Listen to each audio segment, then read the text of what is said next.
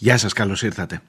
Λέω να ξεκινήσω λίγο διαφορετικά σήμερα, αν μου επιτρέπετε, με την άδειά σας. Για τα επόμενα 7 λεπτά θα ακούσετε τρεις ανθρώπους να μιλούν με τον δικό του τρόπο ο καθένας για το ίδιο θέμα. Θα καταλάβετε στην πορεία για ποιο θέμα, σε ποιο θέμα αναφέρομαι.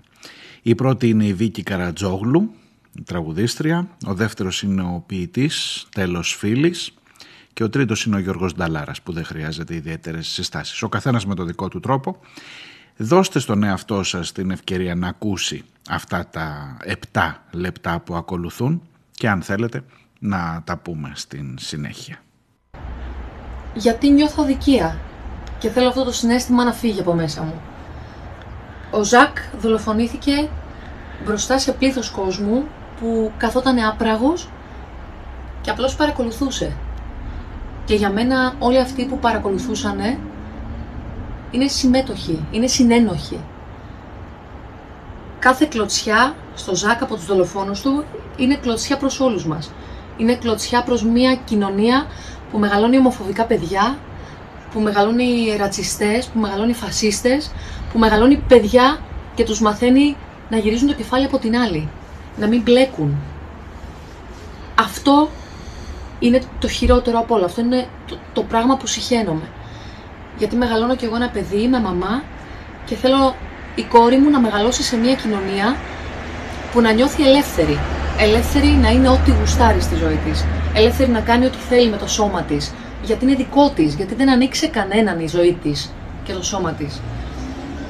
Και εύχομαι ο Ζακ, όπου και αν βρίσκεται, εκεί ψηλά, να χαρεί κάποια στιγμή, να έρθει δικαίωση και να χαρεί. Γιατί υπάρχουν άνθρωποι εδώ γύρω, υπάρχουν άνθρωποι που παλεύουν για τη δικαιοσύνη. Υπάρχουν άνθρωποι που παλεύουν για την αγάπη που τόσο πολύ ο Ζακ υποστήριζε και ζούσε με αγάπη. Ζούσε μακριά από τη βία.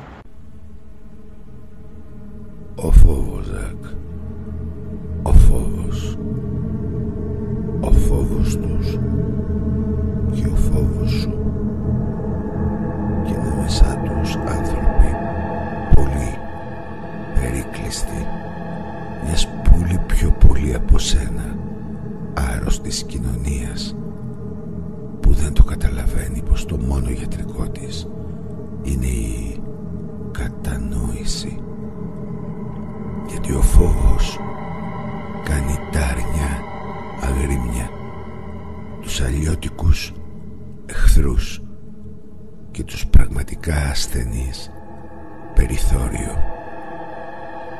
Η σύγχρονη κεάδες είναι παντού. Να μιας σμπροξιά να δώσεις πετάς στον κρεμό ό,τι πιστεύεις ότι δεν σου μοιάζει ότι δεν θες να υπάρχει δίπλα σου. Να έτσι και με έναν χώρο εξίσου φοβισμένο να επικροτείς στην αγορά σε εξαφανίζουν. Ανίκανοι να σε φροντίσουν να σε θεραπεύσουν να σε αποδεχτούν να σε κατανοήσουν να σε βοηθήσουν. Ανίκανοι. Μια ολόκληρη κοινωνία ανικάνων. Και οι κεάδες λίγοι και γεμάτοι.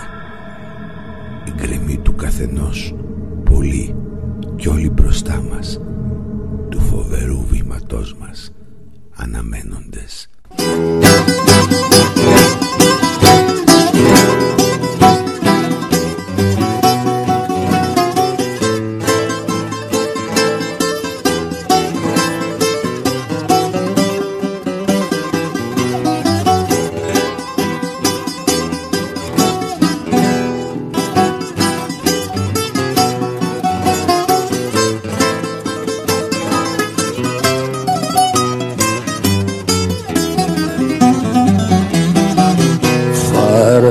Κομμένος ο καιρός παραμονεύει.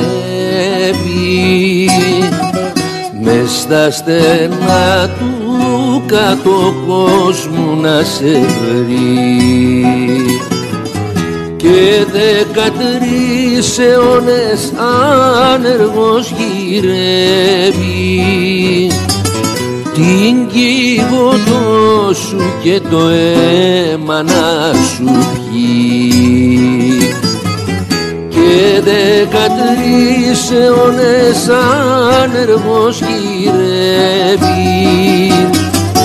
Την κύβωτό σου και το αίμα να σου βγει σε καρτερούν μαστιγωτές και συμπληγάδες.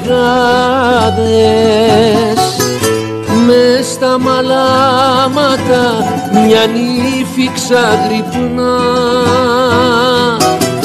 Και έχει στα αυτιά της κρεμασμένες τις κυκλάδες. Κι το κρεβάτι της λιμέρι του φωνιά. Κι το κρεβάτι της λιμέρι του φωνιά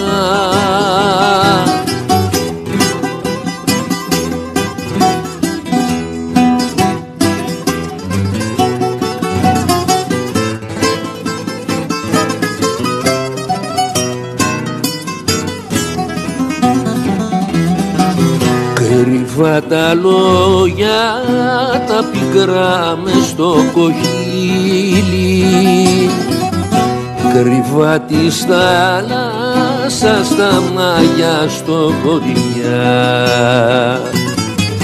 θα σβήσει κάποτε στο σπίτι το καντήλι. Και μήτε πόρτα θα βρεις μήτε κλειδαριά. Θα σβήσει κάποτε στο σπίτι το καντήλι και μήτε πόρτα θα βρεις μήτε κλειδαριά του κάτω κόσμου τα πουλιά και τα παγόνια. Με φως και νύχτα σου κεντούν μια φορεσιά.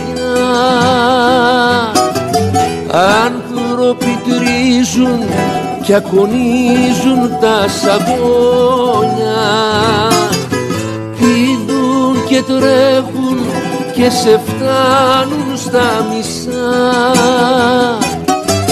Πηδούν και τρέχουν και σε φτάνουν στα μισά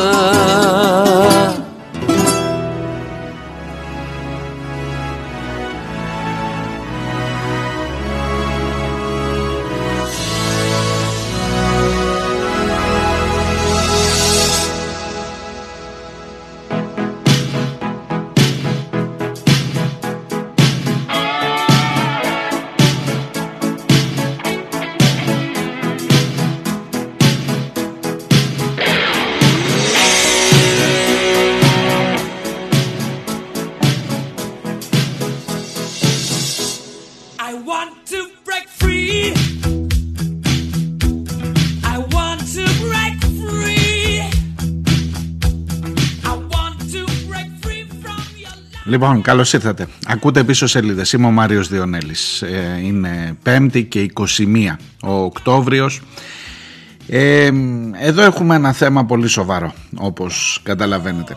Ε, υπάρχει επικαιρότητα με δεκάδες, για να μην πω παραπάνω θέματα, αλλά έχω την εντύπωση ότι αξίζει να ξεκινήσουμε από εκεί. Παίρνω και τα δικά σας μηνύματα, μην νομίζετε, Δημήτρη, θα τα πω παρακάτω. Ε, ωστόσο, η υπόθεση της δίκης για την δολοφονία του Ζακ Κωστόπουλου ή της Τζάκι Ο βάζει, βάζει μερικά ζητήματα συνολικά σε αυτή την κοινωνία. Εγώ νομίζω πάνω κάτω μια στοιχειώδη ενημέρωση για το τι έγινε χθες στο δικαστήριο, για αυτή τη μάνα που λέει γιατί τόσο μίσος για το παιδί μου, για αυτόν τον πατέρα που λέει μακάρι να ήταν ληστής και να μπήκε μέσα στο κοσμηματοπολείο και να τον είχαν πιάσει και να ήταν εδώ σήμερα να σας εξηγεί γιατί μπήκε εκεί μέσα. Ε, μια δίκη που το δικαστήριο έκρινε ότι δεν χρειάζονται οι φωτορεπόρτερ, δεν χρειάζεται να δούμε τα πρόσωπα των ε, εμπλεκομένων, των κατηγορουμένων, των ανθρώπων που σκότωσαν, που δολοφόνησαν τον ε, Ζακ, τον Ζαχαρία Κωστόπουλο. Ε, μια δίκη που το δικαστήριο επίσης αποφάσισε ότι και διάφορες οργανώσεις για τα δικαιώματα ε, επίσης δεν χωράνε μέσα στην αίθουσα του ακρο, ακροατηρίου. Ο κορονοϊός βλέπετε και είναι και η αίθουσα μικρή. Τι να κάνουμε; Και αφού είναι η αίθουσα μικρή δεν χωράνε όλοι και το αίτημα των συνηγόρων της οικογένειας να πάμε σε μεγαλύτερη αίθουσα ελάτε τώρα που να τρέχουμε πάνω κάτω και έχουμε να πηγαίνουμε και 8-10 φορές το εφετείο κάθε μέρα και στην Ευελπίδων έτσι είπαν οι δικαστές της έδρας και άρα δεν θα δούμε τα πρόσωπα των κατηγορουμένων όπως είδαμε τα πρόσωπα των κατηγορουμένων στη δίκη της χρυσής αυγής. Σε κάθε περίπτωση όμως θα βλέπουμε το πρόσωπο ενός φασισμού, ενός ρατσισμού, αυτά που έλεγε και η Καρατζόγλου στο μήνυμά της, που είναι εδώ, που είναι ανάμεσά μας, που τριγυρνά. Για αυτές τις δύο χώρες, για αυτές τις δύο πατρίδες που γιορτάζουν και τα 200 τους χρόνια τρομάρα τους, για αυτές τις δύο πατρίδες που από τη μία μεριά έχουν τον οικοκυρέο, τον Μέσο, τον Κυρπαντελή, το Μαγαζάκι, το, ο ληστής που είναι απέναντί μας, το να τον σκοτώσουμε, που επίσης δεν ανέχεται και τη διαφορετικότητα, που φαίνεται να παίζει κάτι, να έχει πάρει ναρκωτικά, όπως είπανε, να είναι η εμφάνισή του περίεργη, να μην είναι Πώς έλεγε ο τέλος φίλης στο πείμα του, ότι δεν σου μοιάζει, κάνεις μια έτσι και το ρίχνεις στον Καιάδα. Εύκολο είναι και οι Καιάδες είναι μπόλικοι εδώ στις μέρες μας. Και μια άλλη χώρα, μια άλλη Ελλάδα, μια άλλη κοινωνία, και μην το βάζετε μόνο σε επίπεδο χώρας, συνολικά νομίζω, που μιλά για τους ανθρώπους αυτούς χωρίς να είναι σαν αυτούς. Και ξέρετε, εκεί έχει και λίγο παραπάνω σημασία. Να το πω αλλιώς, δεν χρειάζεται να είσαι γκέι για να μιλήσεις για τα δικαιώματα των γκέι που να πάρει ευχή. Δεν χρειάζεται να έχεις οποιαδήποτε, δεν χρειάζεται να είσαι μαύρος για να μιλήσεις για τα δικαιώματα των μαύρων, ούτε μετανάστης για τα δικαιώματα των μεταναστών. Και επειδή γίνονται κάποια βήματα μπροστά, γίνονται πολλά βήματα πίσω δυστυχώς, έχεις μια αίσθηση ότι ρε παιδί μου σε αυτή τη χώρα η σούμα που μένει δεν πάει. Ίσως σας έχω ταλαιπωρήσει πολύ με αυτή την φιλολογία. Ε, ότι τελικά αυτό που ονομάζουμε μέσος κοινός πολίτης αυτής της χώρας δεν είναι και το καλύτερο δείγμα. Πώς να το πω έτσι, ας το πω έτσι κομψά.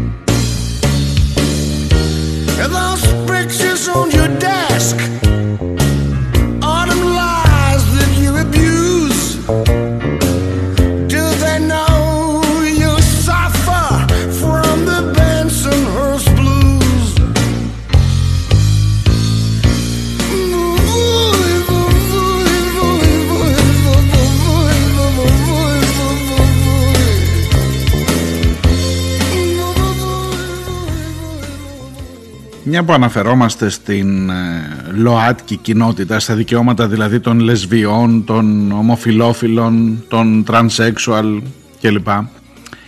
Ε, ξέρετε, το, όταν συνειδητοποιείς πόσο πολύ πίσω είσαι από τις κοινωνίες της αποδοχής, από την ε, η κατανόηση λέει, το μεγαλύτερο όπλο έλεγε ο Φίλης ο τέλος φίλης ο ποιητής. Το μεγαλύτερο όπλο που έχει αυτή η κοινωνία για να σταθεί είναι η κατανόηση δίπλα δεν χρειάζεται να είσαι ίδιος. Τα λέγαμε αυτά ξέρετε το 2008 είχα την τιμή την πραγματική τιμή νομίζω από τα πιο σημαντικά πράγματα που έχω κάνει στην ε, δημοσιογραφία. Ή εν πάση περιπτώσει δίπλα ως δημοσιογράφος. Το 2008 συμμετείχα, ήμουν ένας από τους αυτούς που λέγαμε τότε κουμπάρι, οι μάρτυρες τέλος πάντων στον πολιτικό γάμο, σε εκείνον τον ιστορικό πολιτικό γάμο, στους δύο γάμους που έγιναν στην Τήλο. Με εκείνον τον πρωτοπόρο δήμαρχο, τον Τάσο τον Αλιφέρη, που δυστυχώς δεν είναι πια στη ζωή. Και λέγαμε τότε ότι κάτι αλλάζουμε. Κάτι αλλάζουμε με αυτό. Γιατί πήγαμε εκεί ως μάρτυρας τότε από το ραδιόφωνο στο κόκκινο. Ε, και είχαμε την αίσθηση ότι αλλάζεις κάτι, ότι πηγαίνεις ένα βηματάκι τα πράγματα πιο εκεί. Όχι για να την πεις στην εκκλησία και στους εισαγγελείς, σε εκείνο το σανιδά, θυμάστε τότε. Αλλά για να πεις ότι εδώ οι άνθρωποι αυτοί είναι, έχουν παρουσία, έχουν υπόσταση, έχουν δικαιώματα, έχουν δικαίωμα να κληρονομούν ο ένας τον άλλον παρόλο που δεν είναι νομίμως παντρεμένοι με τα ήθη και τα έθιμά μας κλπ. Και έβαζες μερικά ζητήματα τότε, το μακρινό εκείνο 2008. Και φτάσαμε στο 2018 να δολοφονείται ο Ζακ εν μέση οδό και με τους άλλους γύρω γύρω να τραβάνε από τα κινητά και με κανένα να μην παρεμβαίνει. Και να μπαίνουν όλα αυτά τα ζητήματα ξανά και ξανά και ξανά. Θα μου πεις όλα μαύρα είναι. Δεν ήρθε το σύμφωνο συμβίωσης, δεν περιέλαβε τους ανθρώπους αυτούς. Ε, ναι, γίναν κάποια πράγματα. Ας μην τα βλέπω όλα μαύρα.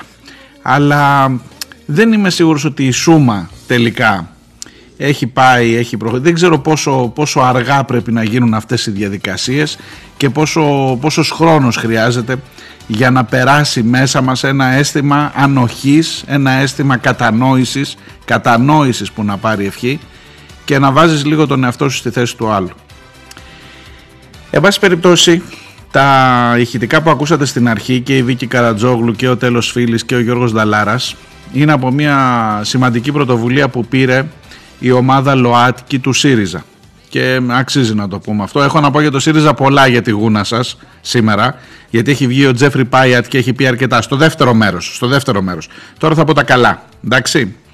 Η ομάδα λοιπόν έχει κάνει μια πρωτοβουλία, έχει βρει κάποιους σημαντικούς ανθρώπους και αναμένεται να βρεθούν κι άλλοι. Είναι η Ναταλία Ρασούλη, ο Τέλος Φίλης, η Πέννη Ξενάκη, ο, Σταύρος, ο Σπύρος Μπιμπίλας, συγγνώμη, ο Γιώργος Νταλάρας, ο Πάνος Μπρούσαλης, ο Σταμάτης Κραουνάκης, ο Γιώργος Καρκάς, η Βίκη Καρατζόγλου και ο Βαγγέλης Θεοδωρόπουλος. Θα τους πω όλους που συμμετέχουν σε μια καμπάνια για την οικονομική στήριξη της δίκης που γίνεται αυτό το διάστημα γιατί χρειάζονται χρήματα γιατί η δικαιοσύνη όπως ξέρετε δαγκώνει αυτούς που είναι εξυπόλοιτοι και η οικογένεια του Ζάκ Κωστόπουλου δεν είναι μια πλούσια οικογένεια και χρειάζονται πάρα πολλά έξοδα να καλυφθούν για την υπόθεση αυτή στο κείμενο που συνοδεύει κάθε εκπομπή επειδή είναι αρκετά μεγάλο και περίεργο δεν, δεν έχει ίσως νόημα με ραδιοφωνικά να σας το μεταφέρω ε, θα σας βάλω το link.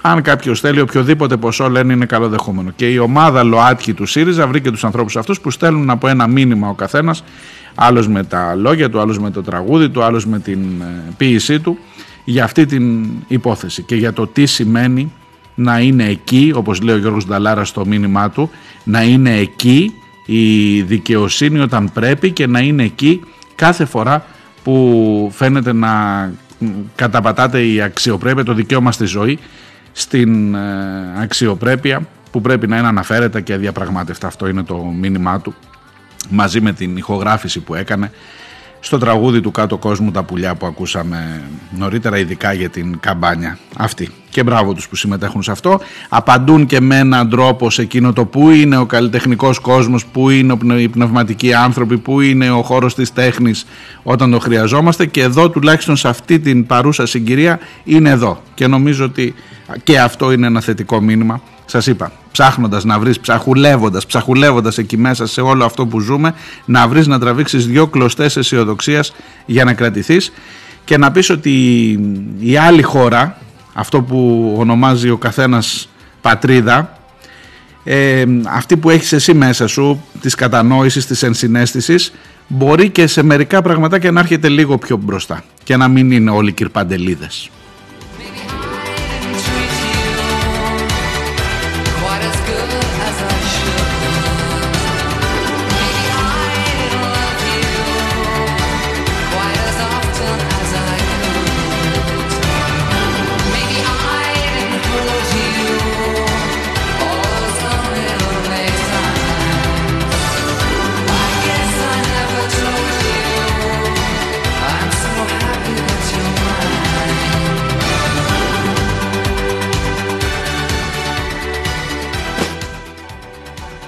Το σταματώ μέχρι εδώ για την υπόθεση Κωστόπουλου. Θα συνεχιστεί στις 9 Νοεμβρίου το δικαστήριο αυτό, χωρίς φωτορεπόρτερ όπως ακούσατε, μόνο με δημοσιογράφους που μπορούν με να μεταφέρουν τα ε, λεγόμενα στην ε, δίκη, ε, αλλά χωρίς να έχουμε την εικόνα των κατηγορουμένων.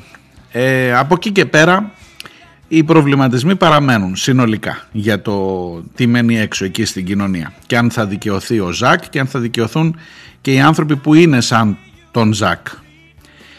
Εδώ είμαστε για να το δούμε. Πάμε παρακάτω. Μετά τον Ζακ, τι να σας πω, Σωτήρης Τσιόδρας. Αφήνω εντέχνος Δημήτρη.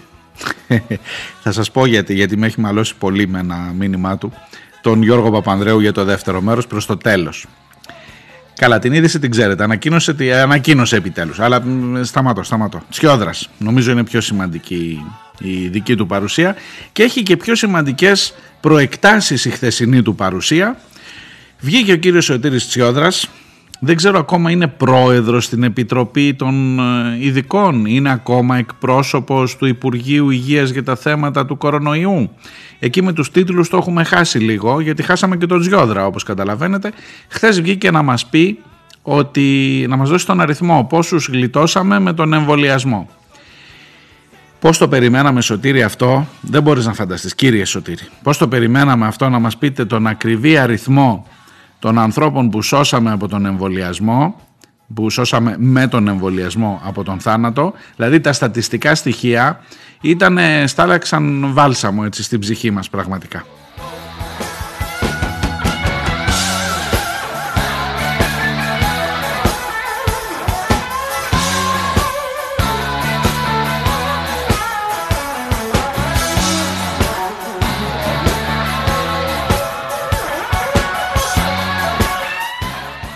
Αν έχετε την περιέργεια από τους εμβολιασμούς, από την έναρξη των εμβολιασμών ως τις 11 Οκτωβρίου 2021 έχουμε αποφύγει με τον εμβολιασμό 8.413 θανάτους. Πώς το καλό τους μετράει τους θανάτους, ακόμα και αν υπάρχει μια αξιόπιστη μέθοδος. Ε, και αυτό το έχει ξανακάνει ο Τσιόδρας, να ξέρετε. Αυτό το έχει ξανακάνει όταν έφευγε, ήταν τον ε, Μάιο του 20 όταν σταματούσε την ενημέρωση και αποσυρώταν γιατί τότε φαινόταν ότι το πράγμα δεν θα πάει καλά και μας έλεγε τότε πόσους είχαμε γλιτώσει από, το, από τα μέτρα τα αυστηρά που πήραμε με το lockdown και λοιπά και πάλι ήταν καταμετρημένοι μέχρι κεραίας, μέχρι του ενός.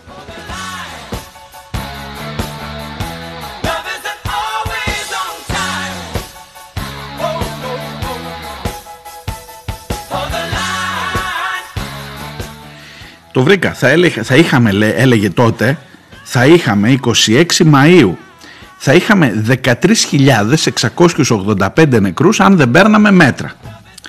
Και αυτό το έλεγε όταν είχαμε 173 νεκρούς. Σήμερα που πήραμε και τα μέτρα, έχουμε 15.000, 15.500 νεκρούς.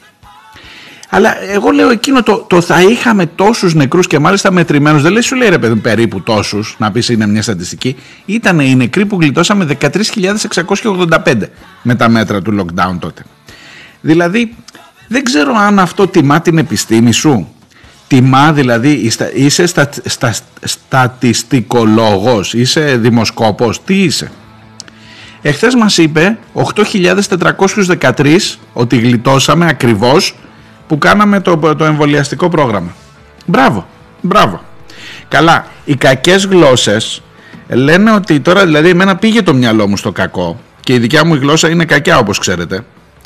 Αυτό το 8.413 είναι λίγο μεγαλύτερο από το 8.405. Θυμάστε το νούμερο 8.405. Προχθές σας έλεγα, όχι χθες, προχθές σας έλεγα γι' αυτό, από τη συζήτηση στη Βουλή που πήγε ο Τσίπρας και είπε ότι με βάση τη μελέτη ε, επιστημόνων από το Πανεπιστήμιο στη Μακεδονία, στην ε, Θεσσαλονίκη, ε, έχουμε παραπάνω πλεονα, πλεονάζουσα θνησιμότητα 8.405 ανθρώπων μέσα στο 2020. Και ήρθε σήμερα ο, Τσι, ο Τσιόδρας να πει ότι είχαμε 8.413 που σώσαμε. Περισσότεροι δικοί μας. Νικήσαμε. Να μην πάει το μυαλό μου. Τυχαίο. Τυχαίο. Άντε και εγώ να σου πω τυχαίο, γιατί δεν έχω άλλα στοιχεία και θεωρώ ότι ο Τσιόδρας δεν θα ήταν και τόσο πια φτηνός να τον βάλουν να πει μόνο και μόνο για να κάνει το ίσα βάρκα ίσα νερά. Αλλά ρε αδερφέ, και με όλο το σεβασμό στην επιστημοσύνη σου και στα πτυχία σου και στα ντοκτορά σου. Τι με τι, γιατί, γιατί έχει σημασία να μου πεις τον αριθμό, δηλαδή προσπαθείς να με πείσεις, θέλεις να μιλήσουμε για το γιατί ενώ βγαίνεις και λες ότι ο χειμώνας θα είναι βαρύς μπροστά που έρχεται για τον κορονοϊό η κυβέρνηση ανοίγει κι άλλο τα μέτρα και ανοίγει κι άλλο την ε, πληρότητα ας πούμε στα λεωφορεία. Θα σας τα πω στο δεύτερο μέρος.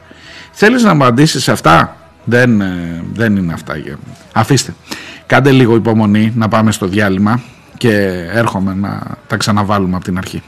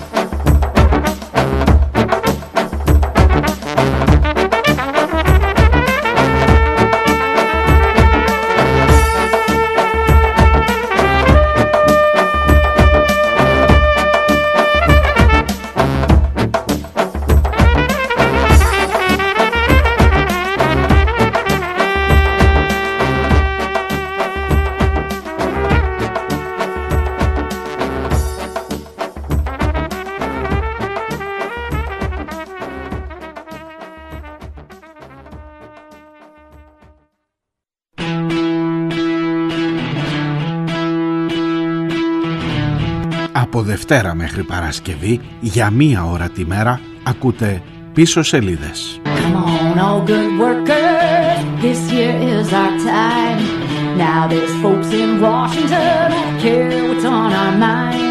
Είμαι ο Μάριος Διονέλης και νομίζω πως οι σημαντικές ειδήσεις είναι γραμμένες στα ψηλά, στις πίσω σελίδες της επικαιρότητας, σε αυτές που σε κάνουν να αποφασίσεις με ποιους πραγματικά είσαι.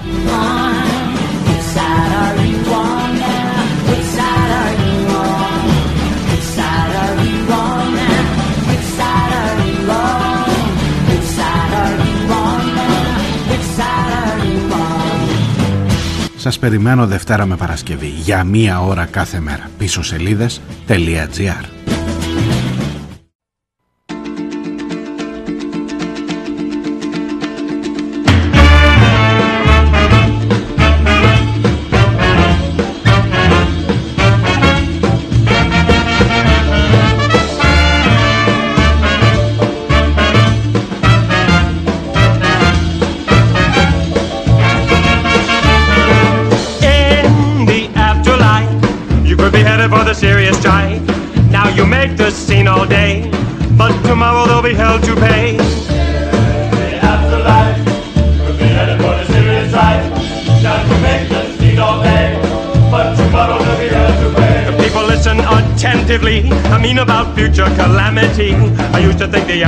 was obsolete until I heard the old man dampen his feet. Ακούτε πίσω σελίδες, είμαι ο Μάριος Διονέλης, 5η και 21 ο Οκτώβριος, πίσω σελίδες.gr είναι το site της εκπομπής, εκεί είναι και οι προηγούμενες εκπομπές, εκεί είναι και οι τρόποι επικοινωνίας για τα δικά σας μηνύματα.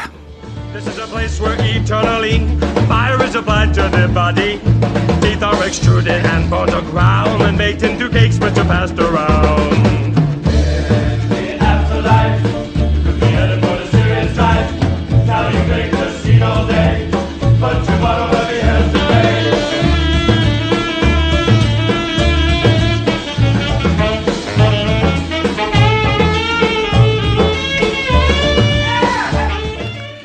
Επιστρέφω στα της πανδημίας γιατί δεν τέλειωσα ακόμα με τον κύριο Σωτήρη Τσιόδρα. Τον αξιοσέβαστο και αξιότιμο και καλό επιστήμονα και δεν το λέω ηρωνικά Σωτήρη Τσιόδρα που όμως έχει επιλέξει εδώ και πάρα πολύ καιρό ακόμα και δια της απουσίας του να παίζει έναν ρόλο σε αυτά τα πράγματα και να παίζει έναν ρόλο ο οποίος δεν είναι κατά την ταπεινή μου γνώμη πολύ καθαρός. Και χθες λοιπόν βγήκε να μας πει για το πόσους νεκρούς γλιτώσαμε από τα εμβόλια. Για τους 15.000 νεκρούς δεν ξέρω αν έχει γνώμη, δεν ρωτήθηκε βρε παιδί μου. Γιατί είναι τώρα που περιμένουμε τις ανακοινώσεις, θα συνεδριάσει η Επιτροπή, αλλά η Επιτροπή ξέρετε δεν φέρει ευθύνη και τώρα τελευταία έχει περιοριστεί και ο ρόλος της, θα συνεδριάσει έτσι συμβουλευτικά. Θυμάστε μια ειδισούλα που σας έλεγα για τις ΜΟΒ περιοχές, έτσι ξεκίνησε αυτή η εβδομάδα, ότι μέσα στην ε, εβδομάδα αυτή που τρέχει τώρα, τη Δευτέρα σας έλεγα ότι θα ανακοινωθεί ε, ότι στα μέσα μεταφοράς θα πρέπει να φοράμε διπλή μάσκα. Αυτά έλεγε το ρεπορτάζ τότε, του Sky ήταν το ρεπορτάζ. Τώρα έρχεται το ρεπορτάζ του Μέγκα, εχθές το βράδυ, να μας πει ότι όχι μόνο δεν πάμε σε διπλή μάσκα στα λεωφορεία, αλλά πάμε σε χαλάρωση των μέτρων. Για παράδειγμα, στα λεωφορεία. Η πληρότητα λέει θα αυξηθεί από το 65% στο 85%. Ναι, ναι, γιατί πάμε πολύ καλά, γιατί έχουμε μόνο 600 θανάτους κάθε μήνα. 300 λέει την εβδομάδα η θάνατη και δεν το λέει κανένας και τα στοιχεία τα επίσημα το λένε. Αφήστε που το λέει και ο Βενιζέλος και ο Τσίπρας και ο ίδιος ο Τσιόδρας τα είπε χθες. Αλλά μέσα σε όλο αυτό και ειδικά λέει στη Βόρεια Ελλάδα που υπάρχει πολύ μεγαλύτερο πρόβλημα. Στη Βόρεια Ελλάδα, μην ξεχάσω να σας πω, ετοιμαζόμαστε και για παρελάσεις. Ισχύει αυτό του κυρίου Βορύδη, ότι θα γίνουν κανονικά οι παρελάσεις και ότι δεν θα έχουμε κανένα πρόβλημα να τιμήσουμε την εθνική εορτή; Θα γίνουν και οι λιτανίες για τον Άγιο Δημήτριο άντε ξανά μανάς, αν να το ζεις ντεζαβού παιδί μου σου λέω κάθε χρονιά την ξαναζείς έτσι για να καταλάβεις να καταλάβεις τι σου έρχεται και άμα δεν το καταλάβεις πολύ καλά μπορεί να πας και πολύ πίσω ας πούμε και να σου έρθει και Γιώργος Παπανδρέου θα τα πω, περιμένετε Λοιπόν, από το 65 πάμε στο 85% στο λεωφορείο. Ναι, γιατί όταν είσαι σαν σαρδέλα μέσα, δεν υπάρχει φόβος για τον κορονοϊό. Ο κορονοϊός είναι μόνο ρε παιδί μου αλλού, σε άλλες περιοχές, σε άλλα σημεία, μέσα στο λεωφορείο δεν κολλάει. Και άντε ξανά από την αρχή να κάνουμε αυτή τη συζήτηση και άντε ξανά να σου βγαίνει ο Τσιόδρας για να σου πει ότι γλίτωσες 8.413 με το εμβόλιο. Πόσους θα χάσω με τη χαλάρωση των μέτρων που κάνεις στα λεωφορεία θέλεις να μου πεις; Και λέω που κάνεις γιατί δέχεσαι, γιατί αφού είσαι σε αυτή τη θέση το δέχεσαι γιατί αν δεν το δεχόσουν θα έχεις πάρει τα μπογαλάκια σου να φύγεις. Και αυτά τα κρυψιματάκια όχι δεν βγαίνω τόσο καιρό για να μην χρεωθώ κλπ. Ή επειδή προσπαθώ να δείξω υπογείως την δυσαρέσκειά μου για το ότι η κυβέρνηση δεν ακούει τους λοιμοξιολόγους να το χέσω, συγγνώμη κιόλας. Είμαι δηλαδή συγγνώμη τώρα. Δηλαδή τι να το κάνω αυτό; Βγήκες εχθές να μου πεις τον αριθμό που υπολόγισες ακριβώς πόσους, μέχρι 8.413. Τι στατιστική, τι στο διάλογο στατιστική είναι αυτή που υπολογίζει μέχρι τον 13ο που σώσαμε; Από το, με τα εμβόλια και καλώς τους σώσαμε και το πιστεύω ότι σώσαμε πολύ κόσμο. Αλλά τι, τι αξία έχει για τη ζωή μου να μου πεις ότι σώσαμε τόσους ακριβώς; Όπως μου είπες όταν έφευγες την προηγούμενη φορά ότι σώσαμε 13.685 επειδή κάναμε το lockdown το πρώτο. Και φτάσαμε στους 15.000 νεκρούς. Τους ξεπεράσαμε αυτούς που σώσαμε τότε Λοιπόν, εγώ θέλω να μου πεις πόσους νεκρούς παραπάνω θα έχω τώρα που απελευθερώνω στα μέσα μαζικής μεταφοράς ακόμα περισσότερο. Αν ισχύει το ρεπορτάζ του Μέγκα, θα τα ακούσουμε, θα τα μάθουμε τις επόμενες μέρες. Επίσης θέλω να μου πεις πόσο θα απελευθε... πόσους παραπάνω νεκρούς θα έχω τώρα που απελευθερώνω και τους κλειστούς χώρους εστίασης, που απελευθερώνω και τους συναυλιακούς χώρους, που, που, που, που κάνω όλα αυτά. Έτσι όπως ετοιμάζεται η κυβέρνηση να τα ανοίξει όλα. Έχεις να μου δώσεις στατιστικά γι' αυτό; Όχι ε. Τι να σε κάνω τότε κύριε Τσιόδρα μου; Τι να σε κάνω, πήγαινε να αφήνεις να γίνεις οφικιάλιος του Οικουμενικού Πατριαρχείου που έγινε. Πολύ καλά, έκανε ο άνθρωπος και έγινε. Πήγαινε να μου ψέλνεις στην εκκλησία. Τι να σε κάνω τότε;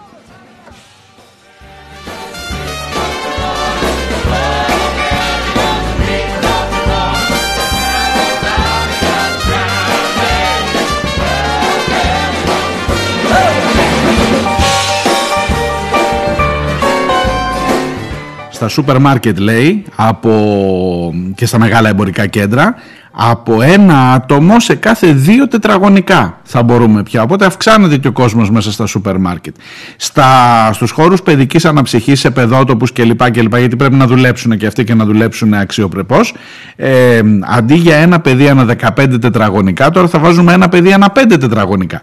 Και έχει την ίδια στιγμή τους επιστήμονες να σου λέει ότι τα παιδιά μέχρι τα Χριστούγεννα θα έχουν κολλήσει όλα κορονοϊό και ότι είναι η πιο ευάλωτη ομάδα και ότι από εδώ και πέρα έχεις από στους κάτω των 17 είναι τα κρούσματα ε, πάρα πολύ αυξημένα. Αλλά εσύ μου αυξάνεις έτσι όπως φαίνεται. Λέω πάντα με βάση το ρεπορτάζ. Μπορεί να κάνει λάθος το ρεπορτάζ και να είμαι και εγώ. Off και μακάρι να είναι λάθος το ρεπορτάζ. Αλλά στο Μέγκα λένε εδώ ετοιμαζόμαστε για χαλάρωση. Ο Βορύδης ετοιμάζεται για παρελάσεις για να τιμήσουμε την πατρίδα. Είναι και 1821-2021, καταλαβαίνετε τώρα, δεν είναι να παίζεις με αυτά τα πράγματα. Οι παπάδες ετοιμάζονται να κάνουν λιτανίες στον Άγιο Δημήτριο στη Θεσσαλονίκη να γίνει πάλι το συμπούρμπουλο εκεί, το σύστριγγλο και μια χαρά πάνε όλα. Και ο Τσιόδρας υπολογίζει πόσους σώσαμε επειδή κάναμε τα εμβόλια. Και, δηλαδή, θα... ήδη έχω εκφραστεί άσχημα, άσε με τώρα, μην πω πιο βαριά.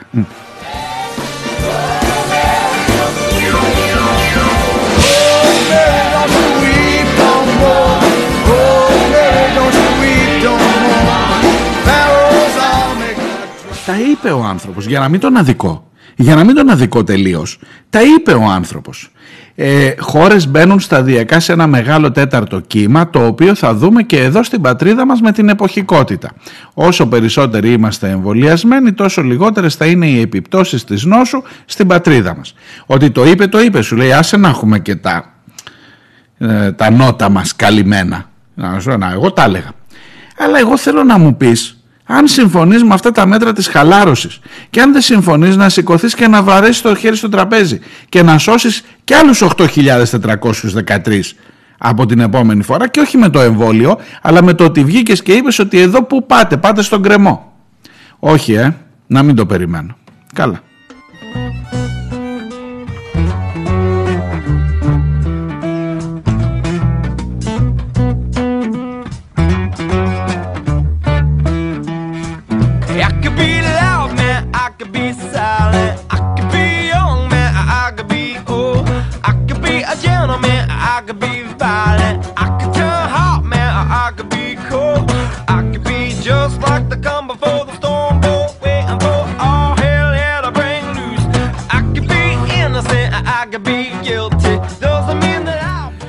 Φεύγω από τον Τζιόδρα και πάω στο ΣΥΡΙΖΑ.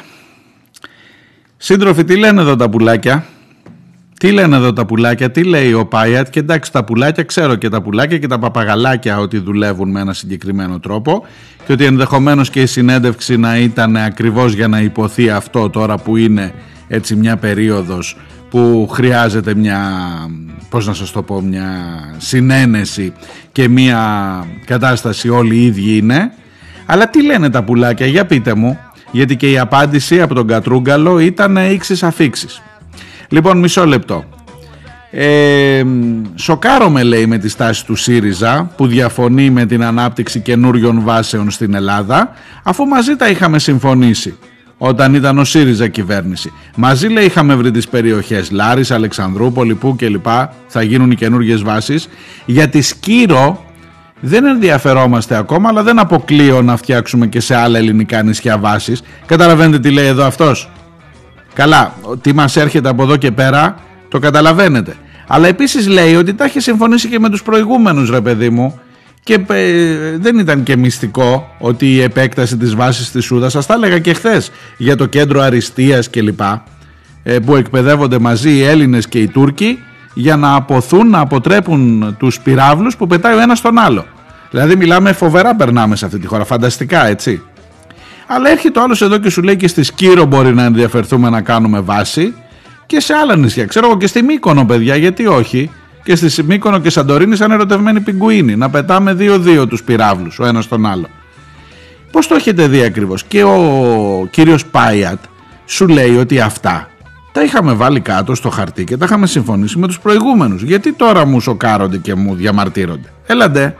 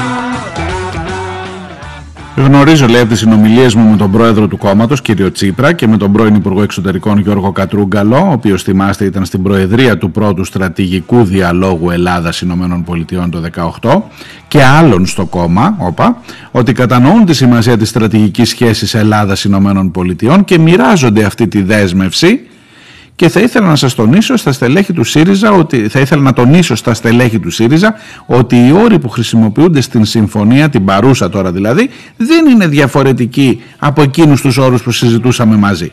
Είναι όροι που ευθυγραμμίζουν τη συμφωνία με τους υπόλοιπους συμμάχους μας στο ΝΑΤΟ. Υπέροχα, ξεκάθαρα, όμορφα.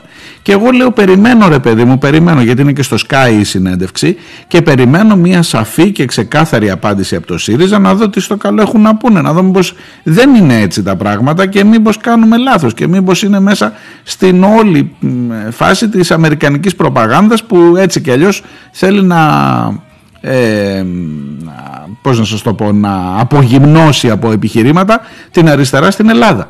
Και μετά βγαίνει ο Κατρούγκαλος και απαντά.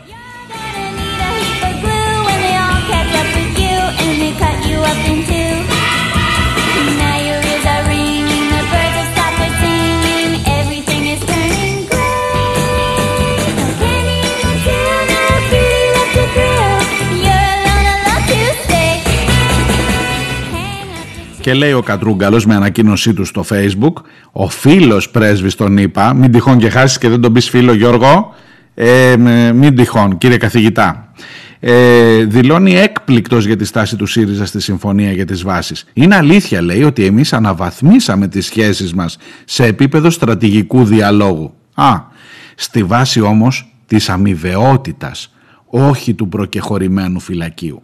Μάλιστα. Τι σημαίνει αμοιβαιότητα κύριε Κατρούγκαλε; Τι σημαίνει αμοιβαιότητα και όχι προκεχωρημένο φυλάκιο; Διότι η χώρα είναι ήδη προκεχωρημένο φυλάκιο. Άσε τώρα και ήταν και επί Πασόκ νωρίτερα και επί Νέας Δημοκρατίας και επί ΣΥΡΙΖΑ από ό,τι φαίνεται διευρύνθηκε το προκεχωρημένο φυλάκιο αλλά στην αμοιβαιότητα. Ναι πάντα στην αμοιβαιότητα. Άντε να μην πω καμιά βαριά κουβέντα.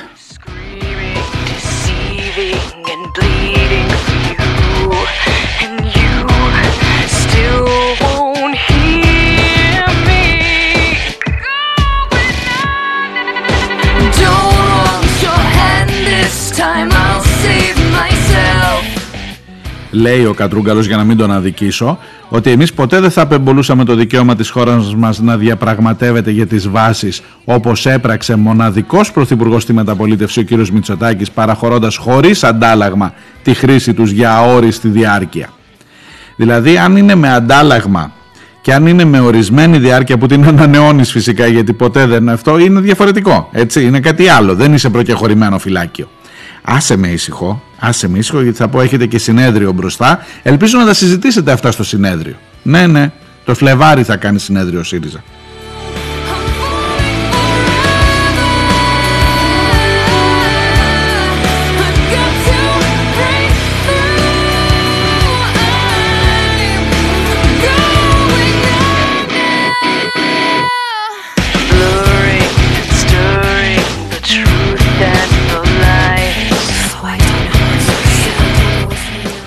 Σήμερα Πέμπτη μέχρι το βράδυ θα έχουμε καταλήξει πόσοι είναι οι υποψήφοι στο Πασόκ, στο Κινάλ. Ο Γιώργος τα είδατε χθες, ανακοίνωσε. Ε, μόνο σημειολογικές παρεμβάσεις έχω να κάνω ειλικρινά, τα έχω πει όλα, δεν ξέρω νομίζω φτάνει πια και πολύ ασχοληθήκαμε, με μαλώνουν και αρκετοί ακροατές ότι σταμάτα πια με τον Γιώργο Παπανδρέου και με όλο αυτό πόσο αφορά την κοινωνία, εντάξει Δημήτρη το πιάνω, το άκουσα, θα το διαβάσω το μήνυμά σου, μην ανησυχείς. Ε, μόνο σημειολογικές παρέμβασει. Πας και μου κάνεις διάγγελμα με ένα πίνακα του Μόραλι πίσω, τον οποίο τον έχεις κατεβάσει στο ύψος που φαίνεται ότι είναι κατεβασμένο για να είναι στο πλάνο. Γιατί συνήθως τον πίνακα δεν, δεν τον κοιτάς. Τον κοιτάς στο ύψος των ματιών, όχι στο ύψος της κοιλιάς. Αλλά για να είναι ο πίνακας μέσα στο πλάνο, τον έχεις κρεμάσει πιο χαμηλά. Δηλαδή, τόση φτώχεια, τόση μιζέρια, ξέρω εγώ, κάνε μια, ένα άλλο πλάνο, κάνε το πιο μακρινό. Και στο άλλο μισό του πλάνου είναι μια ντουλάπα άσπρη. Ρε πουλάκι μου, ρε πουλάκι μου, δηλαδή κάτσε τώρα, επειδή έχεις υπάρξει και πρωθυπουργός, δηλαδή είσαι με την ντουλάπα πίσω. Δε, ντουλάπα δεν βάζεις. Δεν βάζεις, πώς να σου το πω τώρα; Διότι πρώτον το πιο κακεντρεχές σχόλιο είναι η σκελετή που κρύβεις μέσα στην ντουλάπα είναι από μέσα. Το δεύτερο πιο κακεντρεχές σχόλιο είναι ότι αυτό μάλλον είναι το χρονοτούλα από τη ιστορία και θέλεις να μου πεις κάτι. Δε, κάτι, σημειολογικά μιλώντας πάντα έτσι, για την ουσία και επειδή αυτό ήταν ένα ε, μαγνητοσκοπημένο διάγγελμα χωρίς ερωτήσεις, απαντήσεις, χωρίς να δυσκολευτείς πουθενά, καλά τα πήγες, ούτε σαρδάμ, ούτε κάλτσες, ούτε τίποτα. Ε, περιμένω και την πρώτη συνέντευξη να δω τι έχεις να πεις. Η προοδευτική συμμαχία πάντως, η προοδευτική διακυβέρνηση, συγγνώμη, μοιάζει με την προοδευτική συμμαχία που έχει στον τίτλο του ο ΣΥΡΙΖΑ και μοιάζει και με την προοδευτική διακυβέρνηση, όχι μοιάζει, είναι ακριβώς η ίδια φράση που χρησιμοποιεί ο Τσίπρας στην πολιτική γραμματεία εν ώψη και του συνεδρίου κλπ. Δηλαδή μια χαρά κουμπώνει το ένα μετάλλο. Πάμε ρε παιδιά, βουρ να δούμε. Ε, και, στο, και στην Άξο είναι ωραία περιοχή για να κάνεις βάση. Ειδικά άμα τα έχετε βρει μαζί με τον Γιώργο. Ε. Και στο πού άλλο να πούμε. Θέλεις να κάνουμε και αλλού βάση; Για πες καμιά ιδέα. Πού να πάμε. Και στη Ρόδο που είναι και κοντά στη, στη Σάμο εκεί ε. Ή όχι δεν κάνει εκεί είναι κοντά. Τι να σας πω ξέρω εγώ. Μια που θα τα έχετε πολύ προοδευτική διακυβέρνηση μαζί να δούμε ρε παιδί μου πού αλλού μπορούμε να, να ανοίξουμε βάσεις γιατί είναι πάντα ξέρετε στο πλαίσιο της αμοιβαιότητας που λέει και ο Κατρούγκαλος. Άντε τώρα. the devil himself. Pray to God, I think of a nice thing to say, but I don't think I can. So fuck you anyway. You a scum, you a scum, and I hope that you know that the cracks in your smile are beginning to show. Now the world needs to see that it's time you should go.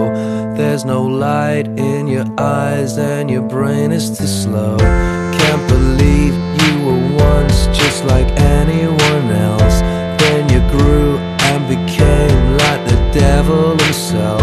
Pray to God I can think of an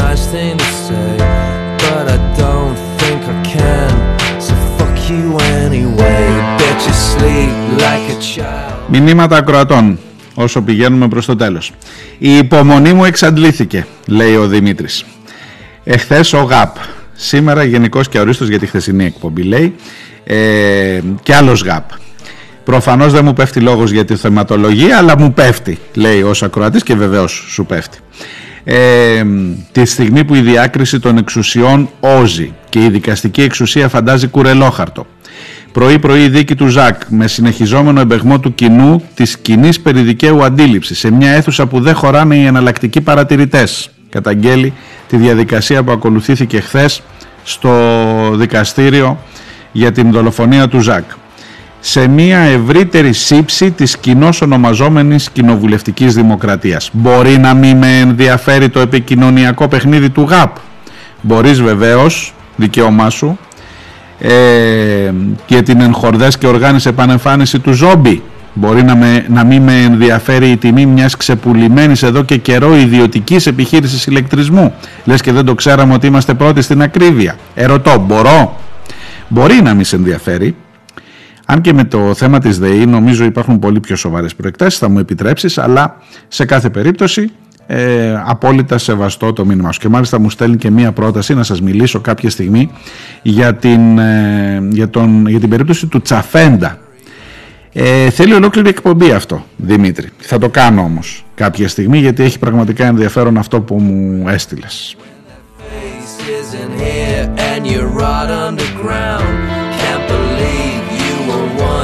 Just like anyone else. Then you grew and became like the devil himself. Pray to God I can think of a nice thing to say. Αντιθέτως, το θέμα της ΔΕΗ και της δημόσιας περιουσίας ενδιαφέρει πολύ το φίλο του Γιώργο Τοσμπόκο που μου στέλνει μια πολύ ενδιαφέρουσα ομιλία του πρόσφατη σε σχέση με την ε, εκποίηση της δημόσιας περιουσίας και το τι ακριβώς έχει γίνει όλα τα, αυτά, τα τελευταία χρόνια και με ποιο τρόπο ε, πουλάμε, πουλάμε. Κομμάτι κομμάτι, κομμάτι κομμάτι, δεν, ε, δεν μένει τίποτα.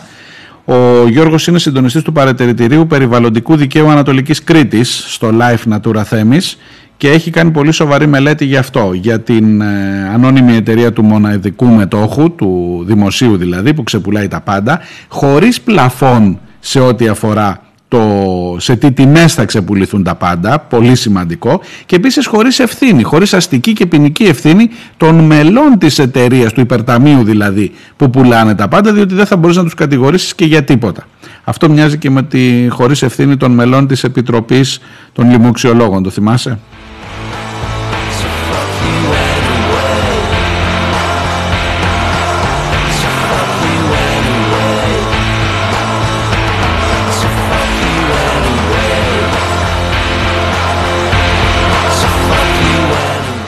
Και περιγράφει στην ομιλία του αυτή που μου στέλνει ε, την, ε, είναι σε διαφάνειες, ένα powerpoint τα νομοθετήματα εκείνα που άνοιξαν το δρόμο ειδικά δε για την, για την εκποίηση του περιβάλλοντος ή για την μείωση, για την αποχώρηση του κράτους της πολιτείας από την υποχρέωση προστασίας του περιβάλλοντος και την μετατροπή του σε πόρο ανάπτυξης και αηφορίας, ε, αηφόρας ανάπτυξης και λοιπά έτσι όπως το λένε τώρα πολύ όμορφα που τελικά σημαίνει αντί να προστατεύω το περιβάλλον το χρησιμοποιώ ως μέσο πλουτισμού και όχι του λαού φυσικά, πλουτισμού αυτών που έχουν το μαχαίρι και το πεπόνι.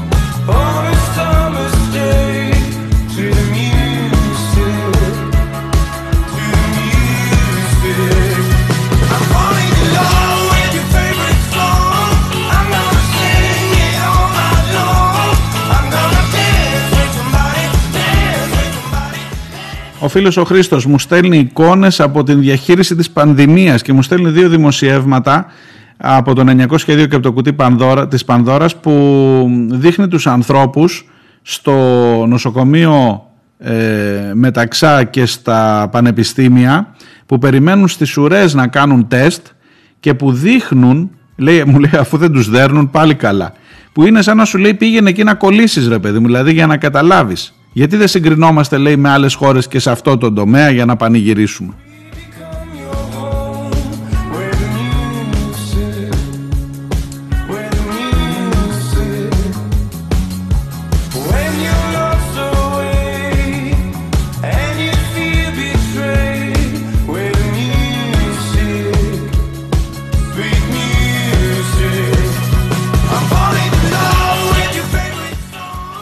Και ο Νίκος Καλτσάς μου γράφει: Νομίζω ότι το ξεπούλημα της ΔΕΗ είναι ακόμα πιο αδιανόητα εγκληματικό, καθώς εδώ δεν μιλάμε για πώληση μετοχών εναντί ενός ποσού, αλλά για μια ηθελημένη αύξηση μετοχικού κεφαλαίου από την πλειοψηφία, η οποία την ίδια στιγμή αρνείται να συμμετέχει, μειώνοντας έτσι το μερίδιο του δημοσίου. Μιλάμε για σκάνδαλο που είναι συνέπεια συνέχεια με την απόφαση του καλοκαιριού, όπου η ΔΕΗ τιμολογεί με τις τιμές χονδρεμπορίου.